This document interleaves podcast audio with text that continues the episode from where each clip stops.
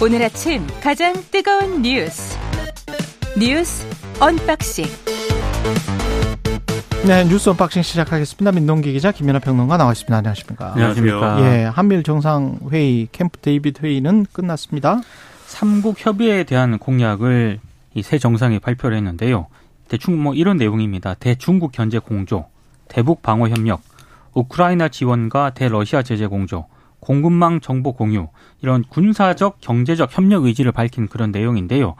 특히 대중국 대북 견제 목적인 정례적 연합훈련과 같은 군사동맹 수준의 협력 약속이, 약속이 핵심으로 꼽히고 있습니다. 예. 특히 좀 눈여겨볼 대목이 이번 그 협약의 공약에 인도 태평양 수역에서의 어떤 일방적 현상 변경 시도에도 강하게 반대한다면서 최초로 중국을 명시했다는 점이고요. 음. 우리 정부 입장에서는 대북 압박책인 한미일 연합훈련 정례화를 약속을 받았다. 이런 점이 아마 좀 어, 평가할 대목인 것 같은데 좀 우려되는 대목도 있습니다. 어, 대통령실은 일단 동맹 관계가 아니라 한미일 협력체다 이런 점을 강조를 하고 있거든요. 그런데 삼국이 역내 위협 상황에 함께 대응하는 것이 이번 삼자 협의에 대한 공약의 핵심 뼈대 가운데 하나인데 세개 나라 가운데 한 나라가 공격을 받을 때 나머지 국가들이 함께 대응 협의한다는 그런 내용이거든요. 그렇죠. 그런데 이거는 한미 사실상 삼국 동맹을 선언만 하지 않았을 뿐 음. 사실상 군사 동맹의 길을 연 것 아니냐라는 그런 평가가 나오고 있습니다. 가령 예를 들어서 북한에서 미사일을 쐈는데 네. 잘못 날아가 가지고 그 공해상이나 이런 데 떨어진 게 아니고 일본 영토에 떨어져 버린 거예요. 그래서 일본 영토에 떨어져서 일본이 북한을 충분히 이제 공격할 수가 있는 명분이 생기잖아요. 네. 그렇게 되면은 어떻게 되는 거죠? 북한과 일본의 전쟁에 우리가 자연스럽게 끼어들게 되는 겁니까? 그러니까 그런 상황에서는? 끼어들 수밖에 없는 거고요. 네. 특히 이제 한국과 일본 같은 경우에는 지정학적인 관계가 굉장히 밀접하지 않습니까? 그렇죠. 그러니까 한국과의 영내에서 만약에 어떤 군사적 위협이라든가 경제적 위협이라든가 정치적 위협이 발생을 했을 때 과연 이게 다른 나라 우리의 위기라든가 이가 뭐 직결되지 않는다라고 해서 이런 요청을 거부할 수 있을 것인가 이런 의문이 하나 들고요. 또 하나는 그래서는 안 되겠지만 만약에 대만에 유사 사태가 발생을 했을 경우에 네. 어, 우리 대통령실 설명에 따르면은 미국과 일본의 협의 요구에 응하지 않을 그런 선택권을 우리가 가지고 있다. 이제 대통령실 설명에 따르면 그렇습니다. 그래요? 그런데 네. 과연 이제 에, 미국이라든가 일본이 우리 정부에 어떤 요구를 했을 때 이번 공약에 근거해서 우리 정부가 아 그건 우리가 거, 이제 거부하겠다. 음. 아, 그 그렇게 위협 상황이 아니다라고 그렇게 얘기를 할 수 있는 상황이 과연 만들어질 것인가 이거는 좀 따로 생각해 봐야 될 문제인 것 같습니다. 그러니까는 우리 대통령실이 계속 주장하는 거는 동맹이라고 할 때는 어떤 국제법적인 구속력이 있는 거다. 그래서 동맹 협정도 있어야 되고 협약도 있어야 되고 그것을 이제 국가적으로 이제 결정하는 과정도 있어야 되고 그래서 이것을 통해서 동맹의 어떤 법적 구속력이 생기는 것인데 지금 한미일의 협의체라는 거는 그러한 것은 아니다라는 게 삼국이 협의한 문서에 들어있다 이 주장이거든요.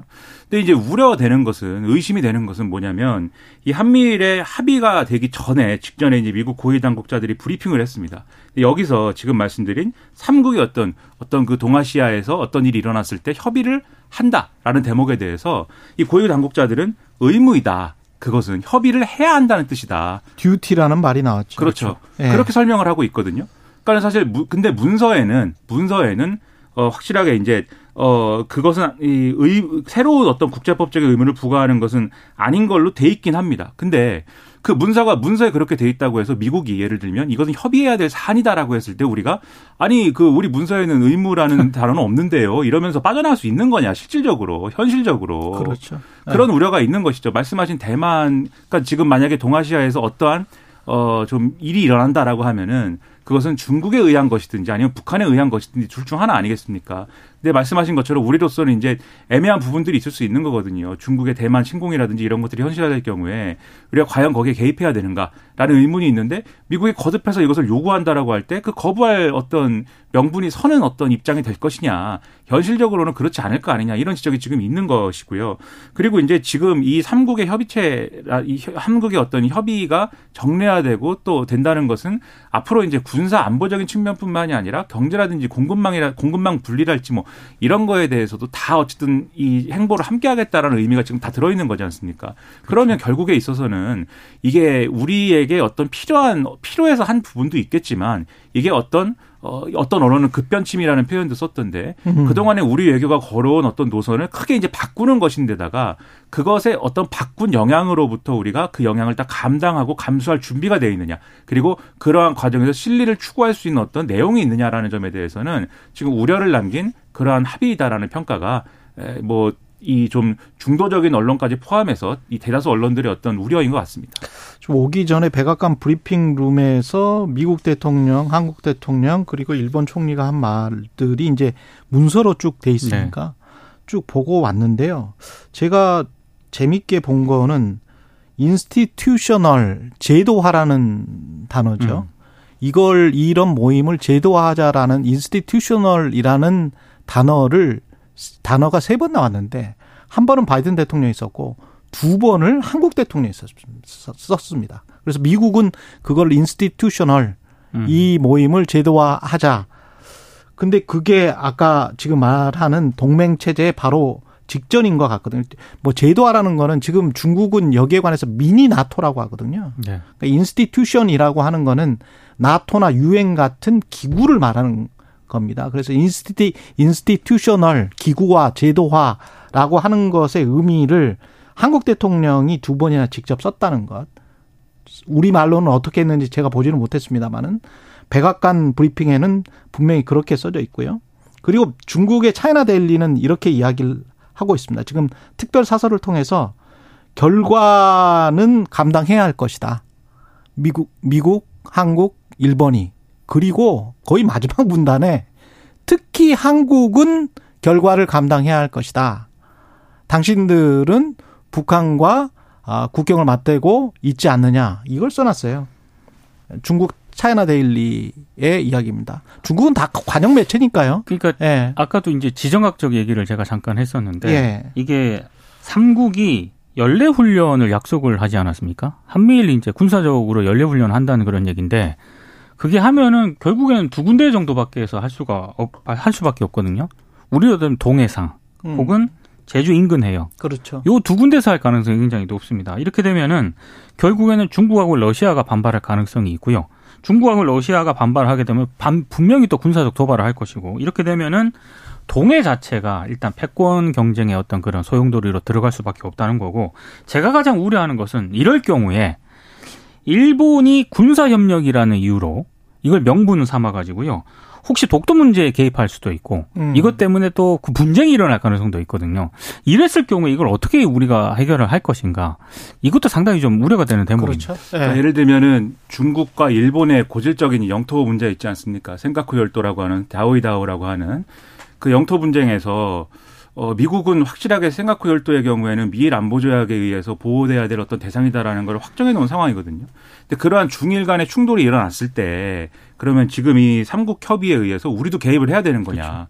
이런 이제 의문이 생길 수가 있는 것이죠. 그러니까 이런 다양한 측면들이 있습니다. 지금도 이제 뭐 대만과 중국 간의 관계를 말씀하셨고 북한과 일본 간의 관계를 말씀하셨지만 또 어, 지금 말씀하신 독도라든가 이런 주변국들이 다 엮일 수밖에 없는 지금 환경이 조성이 된 거거든요. 그러니까 중요한 건 뭐냐면 중국이 뭐 화를 내고 있다 지금 중국이 뭐 이걸 미니 나토라고 한다. 근데 그 우리는 우리로서는 이제 기분 나쁘죠 사실 중국이 힘에 의한 현상 변경을 하는 건 또 사실인데 그걸 의도하는 건 사실인데 거기에 대해서 이제 국제사회가 지적을 했을 때 거기에 대해서 반발하는 건 기분 나쁜 일이지만 중 국의 그런 태도가 계속 지속될 경우에는 우리도 거기에 대당하는 뭘 또 해야 되지 않습니까? 뭔가를 또 해야 되잖아요. 그리고 미일도 뭔가를 할 거 아닙니까? 그러니까 이런 상황이 계속 주고받고가 반복되는 과정이 동아시아의 어떤 위기의 어떤 압력이라는 걸 높여갈 수밖에 없는 것이기 때문에 왜 우리가 그런 그러한 어떤 빌미를 줄 수 있는 그러한 어떤 외교 노선의 급변침을 하는 이유가 무엇이냐에 대해서는 국민에게 충분히 설득이 돼야 된다는 거죠. 설명되고 설득돼야 될 문제인데 지금 그런 기 그런 어떤 어 기본적인 어떤 뭐랄까요 그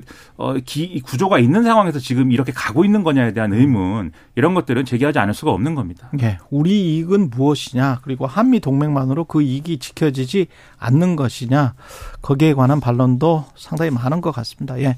기시다 총리가 오염수 설비를 첫 시찰을 했는데 방류 시점이 임박한 게 아니냐 그런 이야기가 나오고 있네요. 그러니까 어제 후쿠시마 제1원전 시찰에 나섰거든요. 기시다 총리가 오염수 방류 설비를 살펴보는 것 자체가 이번이 처음인데 말씀하신 것처럼 일본 정부가 오염수 방류 개시를 위한 마지막 움직임이, 움직임에 들어갔다. 이런 평가가 나오고 있습니다.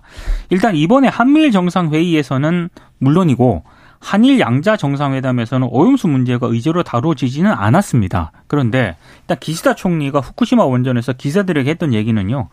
구체적인 방류 시기에 대해서는 말씀을 드리지 않겠다. 이렇게 얘기를 하면서도 국제적으로도 과학적인 것에 근거한 냉정한 대응이 확산되고 있다고 인식을 하고 있다. 이렇게 얘기를 했거든요. 그러니까 아무래도 방류를 위한 국내외 여건이 갖춰지고 있다. 이런 의미로 일단 발언이 해석이 되기 때문에 곧 결정이 임박했음을 시사를 하고 있습니다. 특히 기시다 총리가요.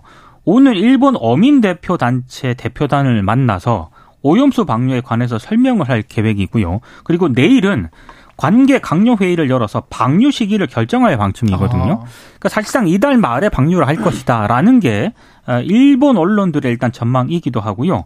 어, 그리고 지금 이번에 한미일 정상회담에서는 의제로 다뤄지진 않았습니다만 미국 같은 경우에 미일 정상회담에서는 이 문제가 의제로 다뤄졌습니다. 그래서 일본 외무성이 어제 공식적으로 뭐라고 발표를 했냐면 기시다 총리는 미국 측이 오염수에 관한 일본의 대응에 지지와 이해를 표명해 준 것에 감사를 표했다. 이렇게 입장을 내놓았기 때문에 사실상 뭐 이렇게 가주화가 된 것 같습니다. 초일기에 예. 들어갔다 이런 평가가 나오고 있습니다. 그러니까 일본 언론의 보도의 태도가 저는 재밌다고 생각을 하는데 음. 흥미롭다고 생각을 하는데 기시다 총리가 어쨌든 한미일 정상 간에 그리고 한일 정상 간에 이 얘기를 안 한 거잖아요. 오염수 방류 얘기를. 그거에 대해서 일본 언론은 아, 이 일본 총리가 한국 대통령을 배려한 것이다. 그러니까 괜히 이 오염수 얘기 꺼내가지고 의제하면은 한국 대통령이 정치적으로 이제 어려운 상황이 될 수 있어서 그래서 이제 한국 측의 어떤 우려를 받아들여서 배려한 것이다. 이렇게 설명을 하고 있습니다. 그러니까 배려라는 것이 여기서 이제 성립이 되려면 내심, 내심은 후쿠시마 오염수 방류에 대해서 용인하는 것이 어, 용인하는 분위기인데 그것을 굳이 얘기하면 신뢰가 될 수 있으니 그것을 얘기 안, 하, 안 하기로 했다 뭐 이런 거잖아요 맥락이 그러니까 내심 용인하고 있다라는 거를 굳이 이제 부각하려는 모양새고 그리고 실제로 이제 어 이 삼국 정상 공동 기자회견에서 우리 대통령이 IAEA의 이 점검 검증을 신뢰한다라고 음. 얘기를 하지 않았습니까? 그러니까 과학적인 어떤 기반에 근거해 가지고 투명성을 갖춰서 방류를 하고 이후에 검토 검증이 제대로 돼야 된다라는 점을 얘기하면서 이 얘기를 했는데 그게 사실상 이제 오염수 방류를 허용한 것이라고 어, 허용한 어떤 의미가 담겼다고 일본 언론들이 분석을 하고 있어요. 그러니까 그리고 그러니까 이게 이 일본 언론의 묘사에 의하면 기시다 총리가 어 한미일 정상회의에 가서 미국 대통령한테 오염수 방류에 대해서 또 다 얘기하고 음. 또 동의도 받고 한국 대통령도 사실 내심으로는 뭐 반대 안 하지만 굳이 얘기하 지 않고 잘 다독이고 왔다라는 취지로 지금 보도를 하고 있는 거예요. 그렇다고 하면은 그렇게 볼 수밖에 없어요. 바이든도 그런 말을 해버렸기 때문에 그렇죠. 네. 그렇다고 하면 대외적인 문제 다 정리가 된 것이고 이제 내부에 이제 동의를 얻는 일만 남았는데 그 내부의 동의도 얻기 위해서는 최선을 다했다. 그러니까 이제는 방류할 때가 왔다. 이 얘기거든요, 지금. 그러니까 이런 문제에서는 더 이상 이제 뭐가 이제 국제적인 어떤 그러한 프로세스에서는 더 이상 문제 삼기 어려운 일처럼 지금 확정 짓고 있다. 일본은 그 점을 명확하게 볼 필요가 지금 있다는 거죠. 예. 그리고 이동관 후보자와 관련된 인사청문은 끝났습니다마는 여전히 뭐 말이 많군요. 그러니까 일단 민주당 같은 경우에는요. 예. 어, 일단 여러 의혹이 해소가 되지 않았기 때문에 이동관 후보자는 인사청문 대상이 아니라 수사 대상이다. 그리고 청문회 위증 의혹 등과 관련해서도 법적 조치를 검토하겠다.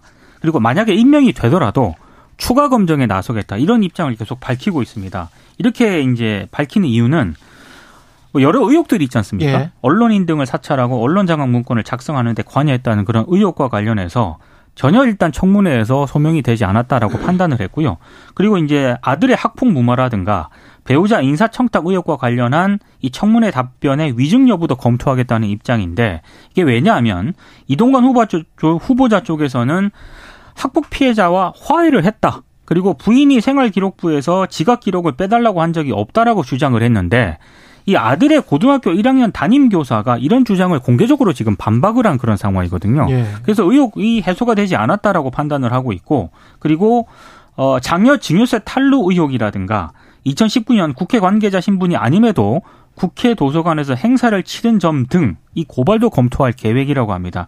일단 국민의힘은 민주당이 근거 없는 의혹 제기와 비판이 도를 넘었다라고 일단 그렇게 반박을 하고 있고요. 근거가 없다. 근거가 없다라고 일단 하고 있는데 어찌됐든 이동관 후보자 인사청문 보고서 채택 시한이 오늘입니다. 이 채택 여부를 논의할 계획인데 양쪽의 이견이 커서 합의에 이르기는 어려울 것으로 보입니다. 그 상식적으로 근거가 없다는 거는 뭐 어떤 근거가 없는 건지를 정확하게 이제 얘기해 줄 필요가 있는 것 같고요. 그러니까 수많은 문제 제기가 있는 거 아니겠습니까? 예. 지금 방송장악 과거 정권에서 방송장악에 선봉에 나섰던 인사이다. 실무적으로 다 그것을 지휘 감독했다. 뭐 이런 것이 있는 거죠. 예, 문서가 다 있는 거죠. 그렇죠. 그리고 문서 문서에 관해서 본인은 관여 안 했다라고 하는 것이죠. 그렇죠. 예. 그리고 학폭 의혹에 대해서도 지금 이제 이동관 후보자는 다 화해했고 문제가 없다라고 얘기하고 있지만 당시에 이제 담임을 했던 교사나 이런 분들은 그렇지 않다는 것을 이제 그 당시에는 학폭 문제였고 무- 음. 문제가 분명했다라는 걸 계속해서 주장하고 있는 거고 그 다음에 이제 뭐 증여세 탈루 의혹이라든지 그다음에 뭐 이 어떤 배우자의 뭐 인사 청탁 관련된 문제라든지 이런 것들도 다 어쨌든 의혹이 제기된 상황이지만 이동관 후보자는 다 이유가 없고 나는 뭐 관여한 바 없고 모른다 그리고 잘못됐다 이걸로만 다 답을 한 거 아니겠습니까?